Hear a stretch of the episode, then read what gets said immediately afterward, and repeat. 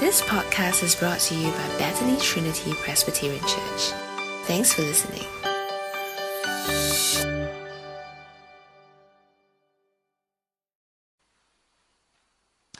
Scripture reading today will be taken from Matthew chapter 28, verses 1 to 20. I'll give us a moment uh, to grab our Bibles, or you can follow the passage on the screen. So, Matthew 28 is an account of what happened after Jesus died. Matthew chapter 28, reading from verse 1. After the Sabbath, at dawn, on the first day of the week, Mary Magdalene and the other Mary went to look at the tomb. There was a violent earthquake, for an angel of the Lord came down from heaven, and going to the tomb, rolled back the stone and sat on it. His appearance was like lightning, and his clothes were white as snow. The guards were so afraid of him that they shook and became like dead men. The angel said to the woman, Do not be afraid, for I know that you are looking for Jesus, who was crucified. He is not here, he has risen, just as he said. Come and see the place where he lay. Then go quickly and tell his disciples, He has risen from the dead and is going ahead of you into Galilee. There you will see him. Now I have told you. So the women hurried away from the tomb, afraid yet filled with joy, and ran to tell his disciples. Suddenly, Jesus met them. Greetings, he said. They came to him, clapped his feet, and worshipped him. Then Jesus said to them, Do not be afraid. Go and tell my brothers to go to Galilee. There they will see me. While the women were on their way, some of the guards went into the city and reported to the chief priests everything that had happened.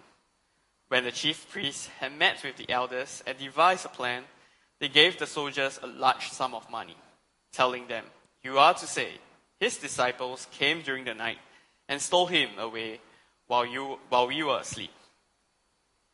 If this report gets to the governor, we will satisfy him and keep you out of trouble. So the soldiers took the money and did as they were instructed. And this story has been widely circulated amongst the Jews to this very day. Then the eleven disciples went to Galilee, to the mountain where Jesus had told them to go. When they saw him, they worshipped him, but some doubted. Then Jesus came to them and said, All authority in heaven and on earth has been given to me. Therefore, go and make disciples of all nations baptizing them in the name of the Father, and of the Son, and of the Holy Spirit, and teaching them to obey everything I have commanded you. And surely I am with you always to the end of the age. This is the word of God. Uh, Pastor Nicholas will now speak to us uh, God's word. Good morning, everyone. It's a great privilege uh, to, to, to preach uh, God's word to you. And thank you for joining us uh, if you are here, especially if you are here for the first time. So what we'll be doing is we'll be looking at the passage that we just read. I'll be explaining some of the things there for, you, for all of us. So, and we believe that this is God's word. So let me ask God uh, for, for help as we try to understand it. Let's pray. Heavenly Father, open up our hearts and our minds by the power of your Holy Spirit. As scriptures are read, as your word is proclaimed, may we hear with joy what you have to say to us. In Jesus' name, Amen. Yeah, I want to start by telling you about an animal. See if you can guess what it is. So it, it has a fur on its body. It's the size of a rabbit. It has webbed feet like a duck. It has a beak like a duck. And it lays eggs. So what animal is this? Platypus, thank you. Thank you, Jonathan, for guessing it even before I said anything. It's the platypus. Now, this is a strange animal. Is it a mammal is it a reptile? So, the, uh, in the 18th century, when, when people first heard about the platypus, people were amazed. People couldn't believe that such an animal could exist. So, even though there was eyewitness, there was uh, eyewitnesses of the platypus, there was, evidence of the there's animal skin, people still rejected the evidence. It took really long for anyone to believe uh, that this is real. So, because we all have this view of how the world works, if it doesn't fit, if what happens in reality doesn't fit our view of the world, we find it really hard to accept. So, our view of the world help, gives, helps us understand the world, helps us interpret the world, and gives us uh, stability in life. So, for example, if afterwards we all go for lunch and we go for we go to Lam's uh, noodles, uh, I will order my usual uh, chicken drumstick with, with noodles and a teh peng. Okay, some people are shaking their head. So, so this cost me, I know it's nine dollars ninety cents, but my view of this, my view of uh, the world is limited. You see, if I go to another noodle shop and buy teh peng and, chi- and chicken uh, chicken noodles, I, I can't be sure that it costs nine dollars ninety cents. And what's more, if, if I go to another country, I can't even be sure that my bowl of noodles and my teh peng, I mean, is in, is in Sing dollars. So that's why we like to be exposed uh, to different cultures, to challenge our view of the world, to learn, to grow. And we can do that now because traveling is opening up. Can now go to other countries. Uh, but first, uh, ICA must get around to extending your passport. So today I would like you, I'd like to be part of your journey to grow, to widen your view of the world. Today I want to introduce you to the Christian culture, to the very core of Christianity. The very core of Christianity, the thing that is of first importance we read about is Jesus died and Jesus rose from the dead. Jesus' death and res- his resurrection. Today I want to talk to you about the resurrected Jesus and what it means for you. Your immediate reaction might be, this is all fake. Dead people don't come back to life. But friends, remember the platypus. Don't mistake the paradox for the contradiction. Don't mistake the improbable for the impossible. The writer of Sherlock Holmes said, when you have eliminated all that is impossible, whatever remains, however improbable, must be the truth. So today, that's what we're doing. We're eliminating some of the impossible to show you that Jesus really rose from the dead. We'll begin our journey in this true account of Jesus' resurrection. Uh, we'll be looking at uh, Matthew chapter 28. So what, what happens is we'll, we'll look at the small numbers. Okay, so the, the small numbers refer to, uh, I'll call them verse numbers, and this will help us look at the same sentences together. So I'll read from verse 1 chapter 28, verse 1. After the Sabbath, the, at dawn on the first day of the week, Mary Magdalene and the other Mary went to look at the tomb. There was a violent earthquake, for an angel of the Lord came down from heaven and, going to the tomb, rolled back the stone and sat on it. His appearance was like lightning, and his clothes were white as snow. The guards were so afraid of him that they shook and became like dead men. Now, this was the first Sunday, and two Marys were here to visit the tomb. They, they expected to pay respects to the, the, the dead, beloved uh, master and teacher Jesus. And they did not expect an empty tomb. See, what happened is, so this is Sunday, but what happened the Friday before is that Jesus was publicly executed. So after he died, they put his body in the tomb, and they covered this the tomb, uh, this tomb entrance with a large stone. So that, to prevent uh, disciples from stealing the body uh, after and, and, saying that Jesus came back to life, the authorities placed uh, guards, uh, professional guards with weapons to, at, at, the guard, at, the, at the front of the tomb so that no one can steal the body. Everyone expected the dead Jesus to stay dead and stay in the tomb. And everyone expected Jesus' followers to look at the guards and be frightened for their lives and not ever think about trying to steal the body. But what happened? If you look at our passage, it says that there's an earthquake. And an angel came, and this, this angel single handedly rolled the stone away and sat on the stone like a park bench. And the guards, what happened to them? They kept shaking and shaking, and they lay on the floor. Their still of their art weapons, all useless against this one sitting angel. And two horrified women, they witnessed the scene. They knew they stood no chance against this mighty angel. But this angel didn't hurt them. Look at verse 5. What does the angel say to the woman? What's the, what, what, do, what does the angel say? The angel, angel said, said to the woman, Do not be afraid, For I know that you are looking for Jesus who was crucified. He is not here, he has risen, just as he said. Come, and come and see the place where he, where he lay. Then go quickly and tell his disciples, He has risen from the dead and is going ahead of you into Galilee. There you will see him. Now I've told you. So the angel tells, tells the woman two things. First, the angel says, Jesus has risen from the dead. Jesus is alive. He isn't in a tomb. Look at the tomb. His tomb is empty. That's the first thing. Now, second thing is, tell the disciples, tell the followers of Jesus, tell the, tell the followers that Jesus is alive and tell them to meet, meet him in Galilee. So the women excitedly, they went off uh, to tell Jesus' followers.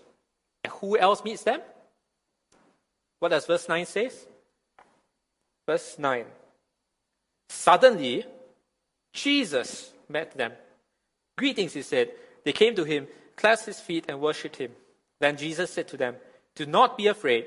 Go and tell my brothers to go to Galilee, and there they will see me. So the women witnessed Jesus. So Jesus really is alive. He's not dead. Just as the angel said, he must be God. So they grabbed his feet and he bowed down to him. They worshipped him. And Jesus tells them, tells them to tell the disciples again to go to Galilee. Now, as I read this passage, I wondered, why did Jesus say the same thing as the angels? Why do the disciples get two invites to go to Galilee? Well, we need a bit of backstory to this. Well, that's because when Jesus was arrested, all the disciples, what did they do? They deserted him. They left Jesus to his enemies. And even the most outspoken of them, Peter, he swore three times that he doesn't know Jesus.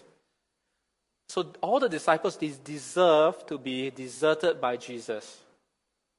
But if you look at the passage, what does Jesus call them? Jesus calls them my brothers. Not my enemy, my brothers. So Jesus forgives them. Jesus welcomes them as his family. So what does this account teach us? So, firstly, this account teaches us. Okay, so my brothers. Okay, there we go. So, what does this account teach us? This account teaches teaches us that firstly, Jesus really rose from the dead. Now, how can we be sure? We can be sure because there are witnesses. Let me share with you a story. Well, once my family planned to go to East Coast Park with another family, and so we reached, the, we reached East Coast Park first, and we were waiting and waiting and waiting and waiting for the other family's taxi. And then after waiting a long time, the family called and said, Sorry, we're going to be very late. Our taxi got caught in the accident. So, uh, so uh, they went to the doctor, and the doctor said, you're, they did scans and said, You're okay. And they still came to, to meet us at East Coast Park. And then when they reached, we asked them, Hey, what happened? Why, how, come, how come the accident happened?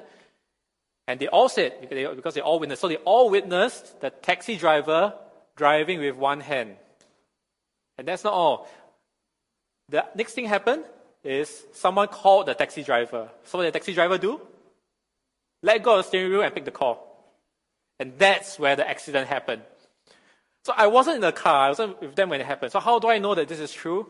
I know that this happened because of the witnesses.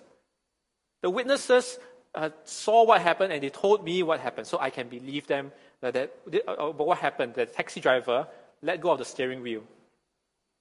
In the same way, we can know that Jesus was raised, raised from the dead because of, that, because of the witness gave us evidence. See, the witnesses told us about the empty tomb. Tells us about the angels, the fainted soldiers, the resurrected Jesus. The witnesses even grabbed Jesus' feet, Jesus is a real person. Now you might say, well, this whole account is all made up. Maybe this whole thing is all fake anyway. Well, if you want to make a fake eyewitness account in those days, uh, you wouldn't use Mary and Mary as your, as your witnesses. You will use men. You would, because in those days, a woman's testimony did, uh, wasn't so strong in court. So to use women as your witnesses will weaken your argument, will weaken the proof that Jesus really rose from the dead.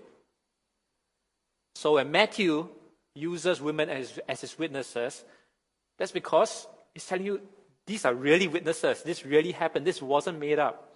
Jesus really rose. So, first point, Jesus really rose. Second point, that Jesus fixes our relationship with God. Now, if Jesus really rose from the dead, Jesus can fix our relationship with God, just like he did for the disciples when after they all deserted him. You see, friends, all of us have, have said no to God. All of us. We treat Jesus as if he was still dead, as if he was still in the tomb. So for some of us, we think that oh, maybe Jesus is good for the Christians, but we don't need Jesus now. We are good. So it's like how we brush off the salespeople at the MRT stations or shopping centers. Now, friends, brushing off Jesus well, might be okay if he's just a normal person. But remember how the woman treated Jesus? They treated Jesus like God. They bowed down to him. They worshipped him. So if we ignore Jesus, we are ignoring God. If we ignore God, we're ignoring the one who made the world. We're ignoring the one who's in charge of the world. We're ignoring the person who made you and I. We ignored our Maker at our own peril. Now, Jesus, He knows we're like that. And Jesus loves us. And He offers to repair, He offers to fix our relationship with Him. So we stop ignoring Him so that we can start to love Him. So that we can call Jesus our brother. So the resurrected Jesus is witnessed. Now, this means Jesus really rose from the dead, and Jesus can fix our relationship with God. But some people will do all they can to deny Jesus, to deny Jesus' resurrection. So remember the guards who fainted? Now our, our account continues with them. Verse 11. Look with me at verse 11.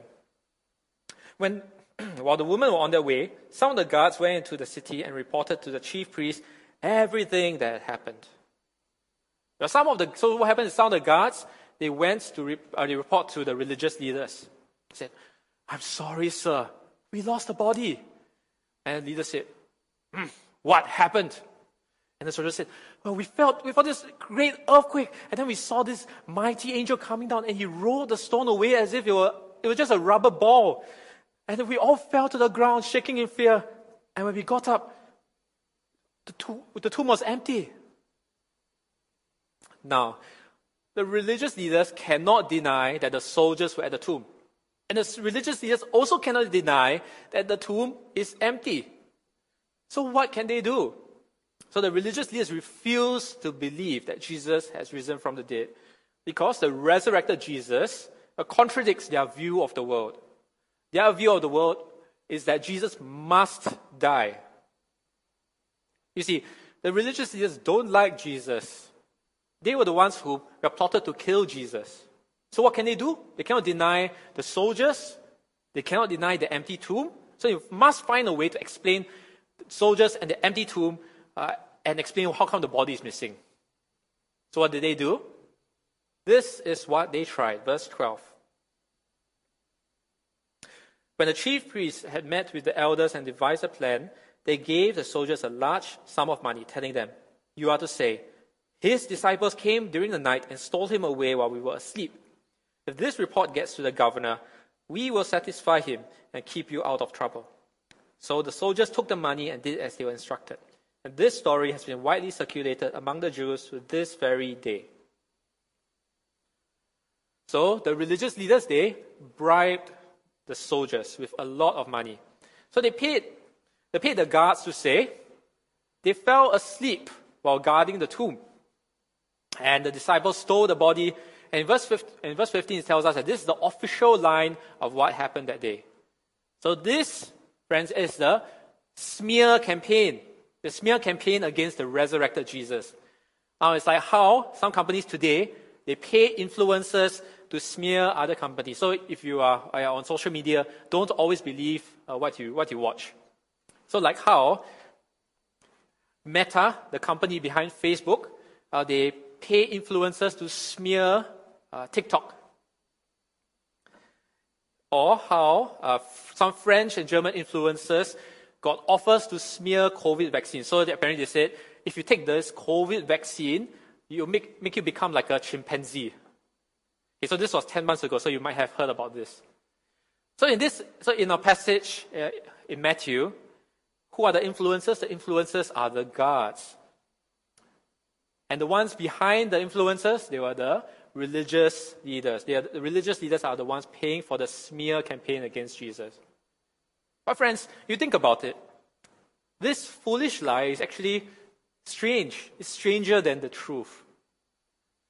I mean, think about it. If, if let's say these, were soldiers, okay, so some of, some of us here have done guard duty at night, and we know if you fall asleep, we know we don't fall asleep because we don't, if you fall asleep, we'll get extra guard duty for the rest of the month. For the people then, what happens if they fall asleep? They get executed. So they, they make sure if they have to sleep, they will take turns to fall asleep. That's not all. You see, if the guards were really asleep, then there must be something wrong with their hearing. Okay, so these are soldiers, professional soldiers.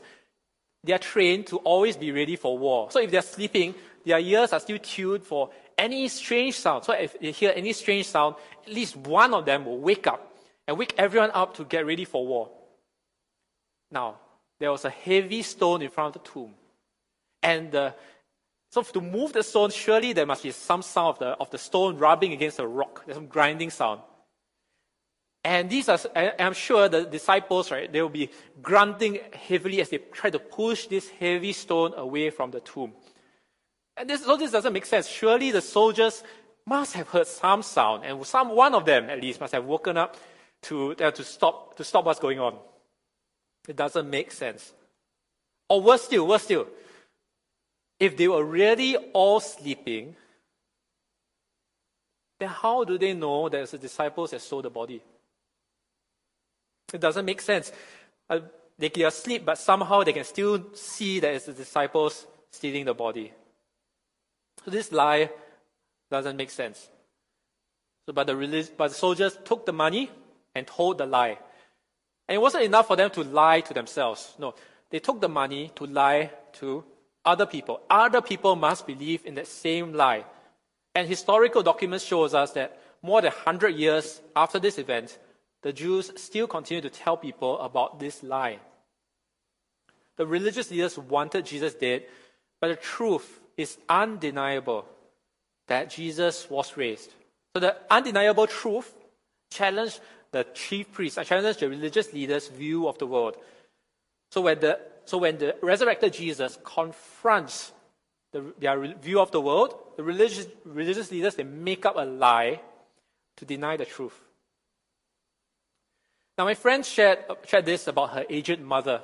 So, her aged mother, she's old, but she loves to keep the house clean.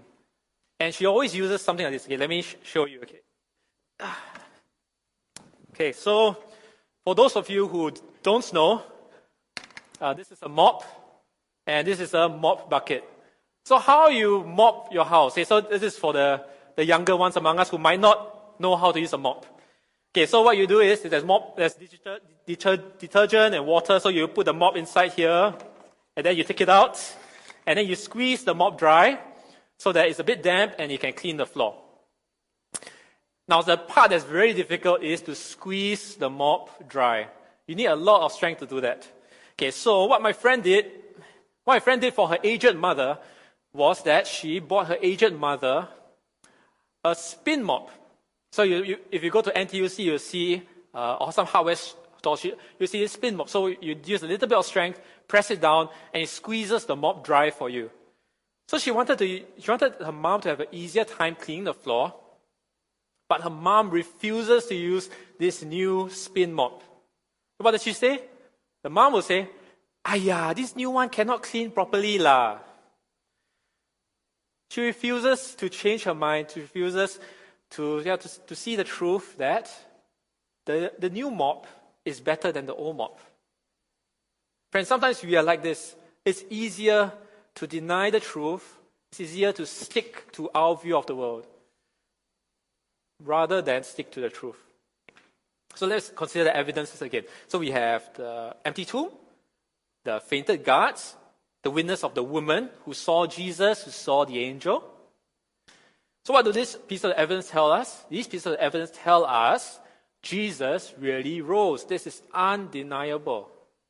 The question is will you accept the truth like the woman, or will you lie about the truth to yourself, to others, like the religious leaders. So the religious leaders denied the truth. They buried their head in the sand. They lied knowingly. Now, let me give you an example. Now, today, uh, today, some people think that our tap water is unclean. So, uh, talking point. Uh, took 15 samples for lab testing. So, five from restaurants, from, from shopping centers, five from HDB flats, and five from public toilets. So they tested to see whether there's any bacteria in the water, in the tap water. And what did the lab results say? No bacteria in all 15. None at all. Even the toilet ones. So our tap water is clean. So we need to adjust our views to this truth. We need to say that our tap water is clean too. So what we should not do is to use our views and impose it on the truth and say that tap water is still unclean. That is the wrong way to do, to do things, to the wrong way to see the world. We cannot adjust the truth to fit our views. We must adjust our views to fit the truth. The same for what we're looking at today. The truth is Jesus rose from the dead. That Jesus is God. So follow the evidence, accept the truth, we should believe that Jesus really rose from the dead, that Jesus really is God. Now, this view might be, might be new to you, might be unfamiliar to you. So I'd like you to spend some time considering it. So what you, what you can do is you could, we have some books at the, at the book table over there. They are for you to take. So please take them. Please uh, read them.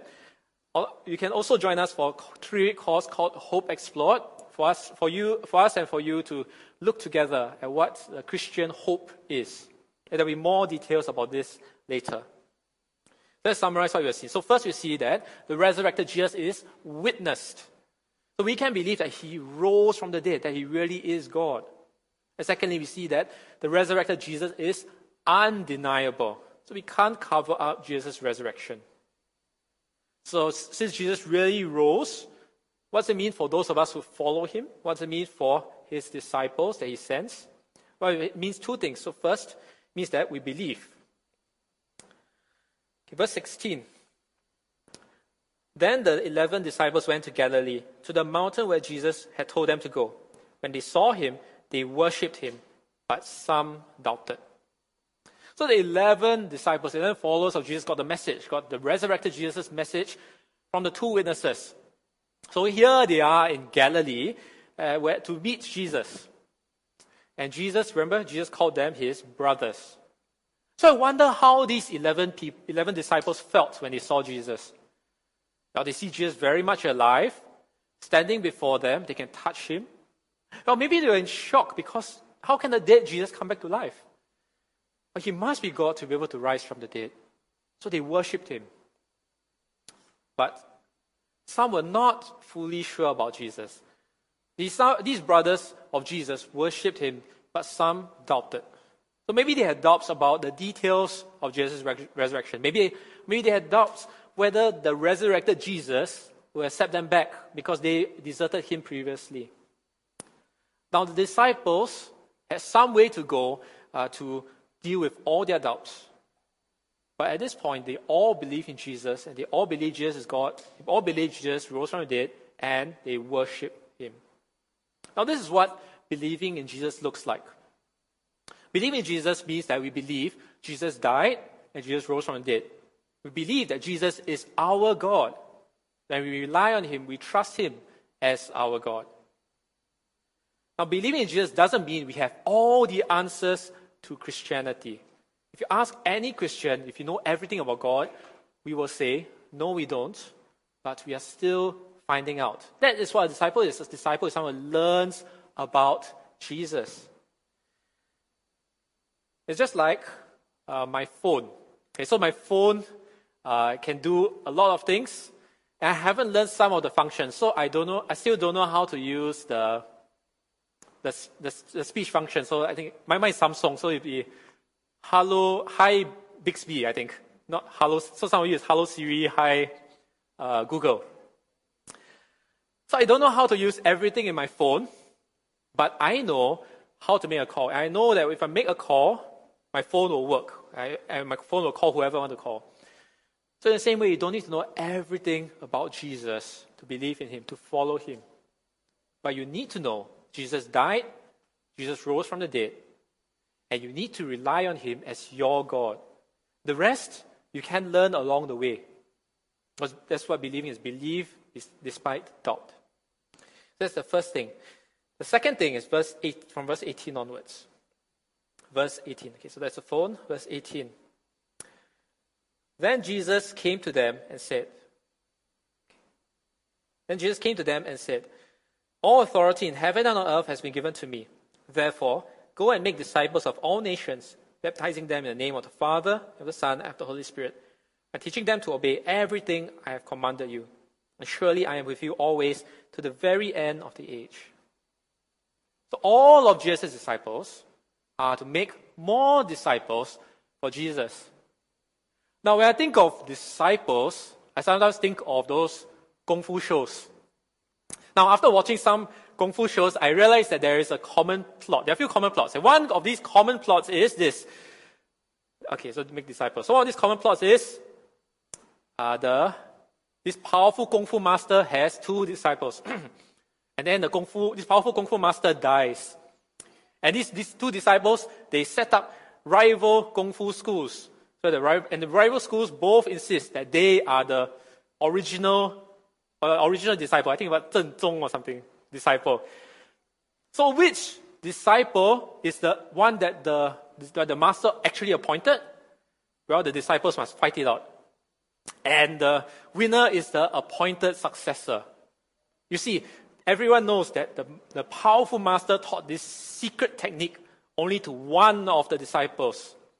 And at first, as they are fighting, this disciple doesn't want to use this special technique, secret technique, but he's losing the fight.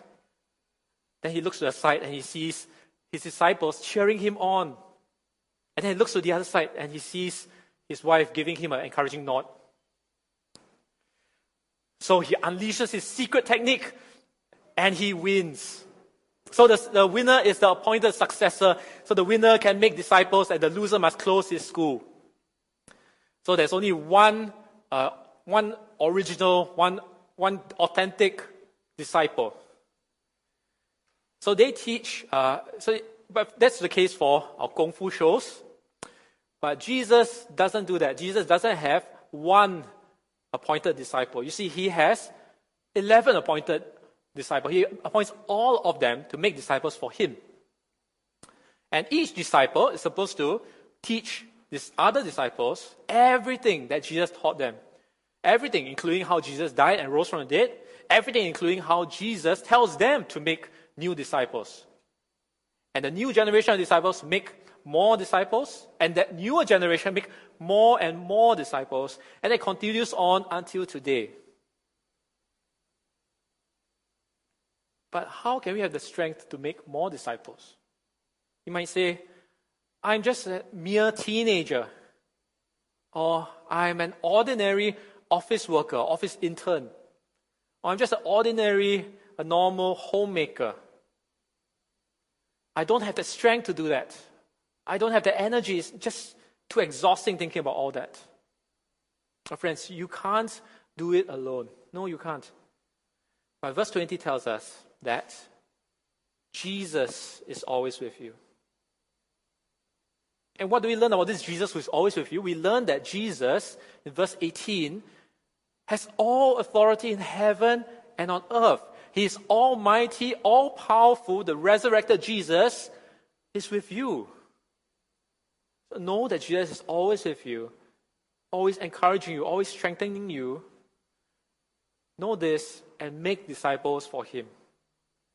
So, as his disciple, we must make more disciples.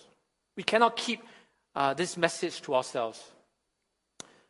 Now, this is difficult. You see, our culture wants, wants us to be quiet about religion. We keep our faith private. But someone has said, there is no such thing as a privatized faith in a resurrected Christ. Those who believe the gospel of Jesus proclaim the gospel of Jesus no matter what it costs. Friends, being a disciple of Jesus means that we make disciples. We cannot keep this message private. We cannot keep this message to ourselves. Other people need to know about Jesus. They need to know that Jesus rose from the dead. They need to know that Jesus is, is truly God. They need to know that Jesus has authority in heaven and on earth.